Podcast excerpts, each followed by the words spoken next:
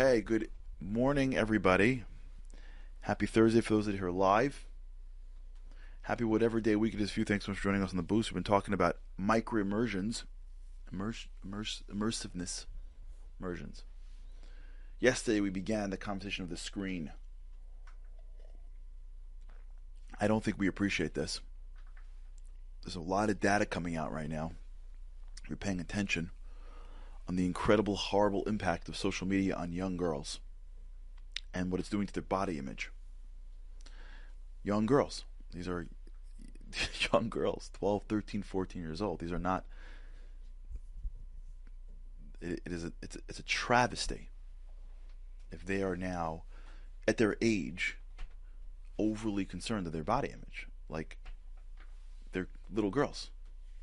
They're 11, they're 10 to have the obsession of how they look, the obsession of how, how what size they are, the way they act around others, and it's very detrimental to their to their growth, to their ability to forget the boys. I'm just talking about the latest data that I just saw on the girls. I'm sure it's like that for the boys too, and as well. But at the very least, the impact that it's having on their ability to create relationships, the ability to create self confidence, the ability to interact with others, the ability to trust. Like it's, it's it's a disaster. Where's it coming from? It's coming from social media. What? What part of social media? It's coming from hundreds and hundreds and hundreds of hours of micro immersions because social media is immersive, believe it or not. When you are in your phone, you're lost in your phone. The level of impact, the level of of of hits, dopamine and and and sort of addictive brain activity. Immer- look at somebody on a train; they're immersed in their phone. They're not even paying attention. Pull the phone away from a kid. a little crazy. How come? Because it immerses them.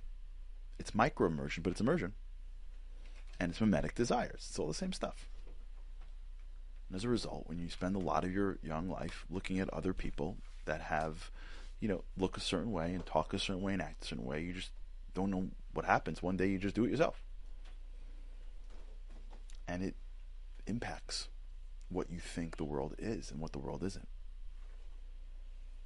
Social media, the screens, the movies, the the shows, all that stuff impacts in a really big way. Right? There's a reason I would think and I'm sure there's data behind it if you spend enough time researching it, that the from the advent of algorithms that deliver news to you that you've already seen once because they want you to still watch, and so they deliver the things that you already liked.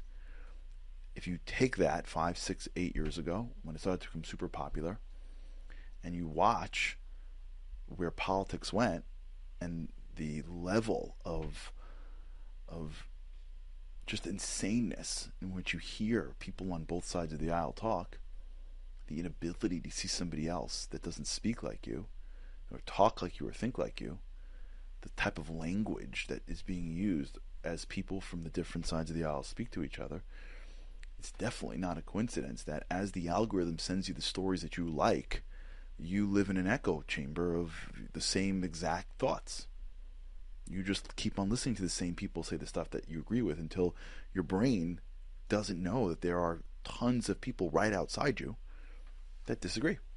And they're not dumb. They're not evil. Even when I say it, you're thinking, no, you're wrong. They are.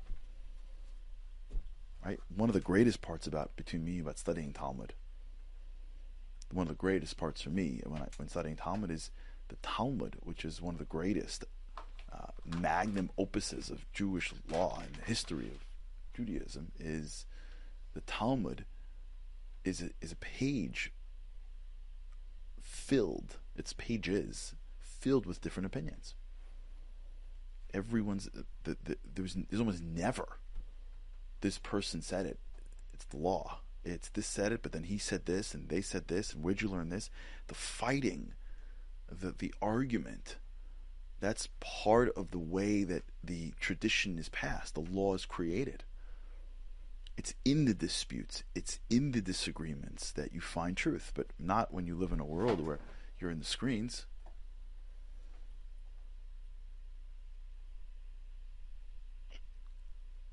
Where did that come from? It came from the immersion of the screens. People all of a sudden started to watch the people become entrepreneurs. They start looking at magazine covers. They start reading stories, and all of a sudden, everybody wants to be an entrepreneur. You start watching shows, and you start thinking, "This is what I want."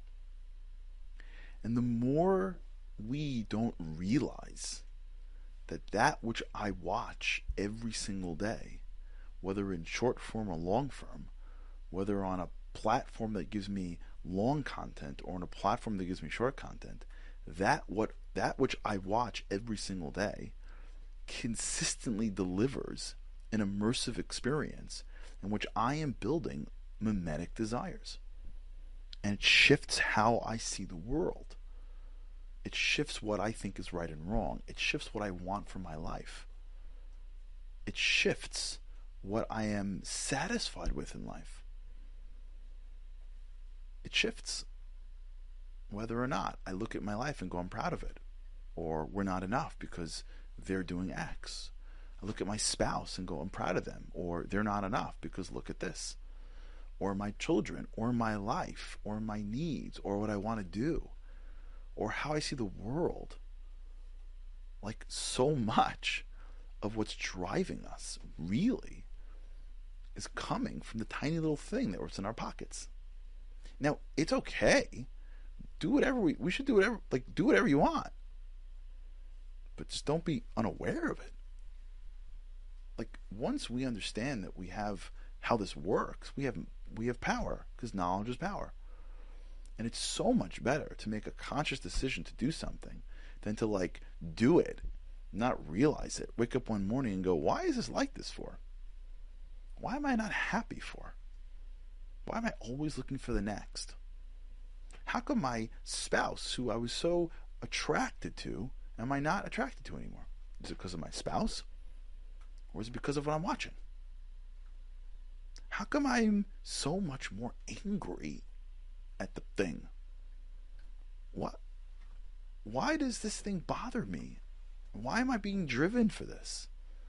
Once you start to question your desires, you're in the world of mimetic desire discovery, and we're in the world of figuring it out. And we start to realize that the people around me, but the things that I watch, make a major impact on me. What you put in your mind really matters. And when we talk about immersive experiences, we can't keep on going without stopping for a second and realizing that the greatest way to have an immersive experience is to create time away from the screen.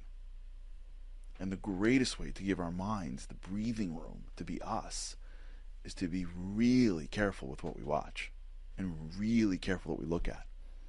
I know many people many people who have moved off of social media for the most part, outside maybe like LinkedIn, and are like living different lives. M- many people. I know many people that have stopped the Netflix binging. Maybe because of post COVID, there's something else to watch, but for them, they stopped. And they live different lives. They can breathe again so critical to realize that we have one life here. And the more we allow somebody else to program it, the less we are able to be great at it. And sometimes the recognition of the impact on us just is enough for us to take a deep breath and create moments where we get to be free of it. All right, let's think about this. All right, everybody.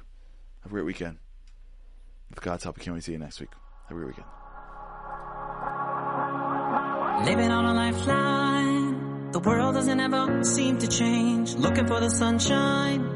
But you're caught up in the rain. It's like your eyes are wide open, but you cannot see. You're watching life pass you by like one, two, three. Walking in destruction. The winds of life blur your vision, all the devastation. Forever feels like you're on the run, it's time. No one else can set you free, you're locked inside. And only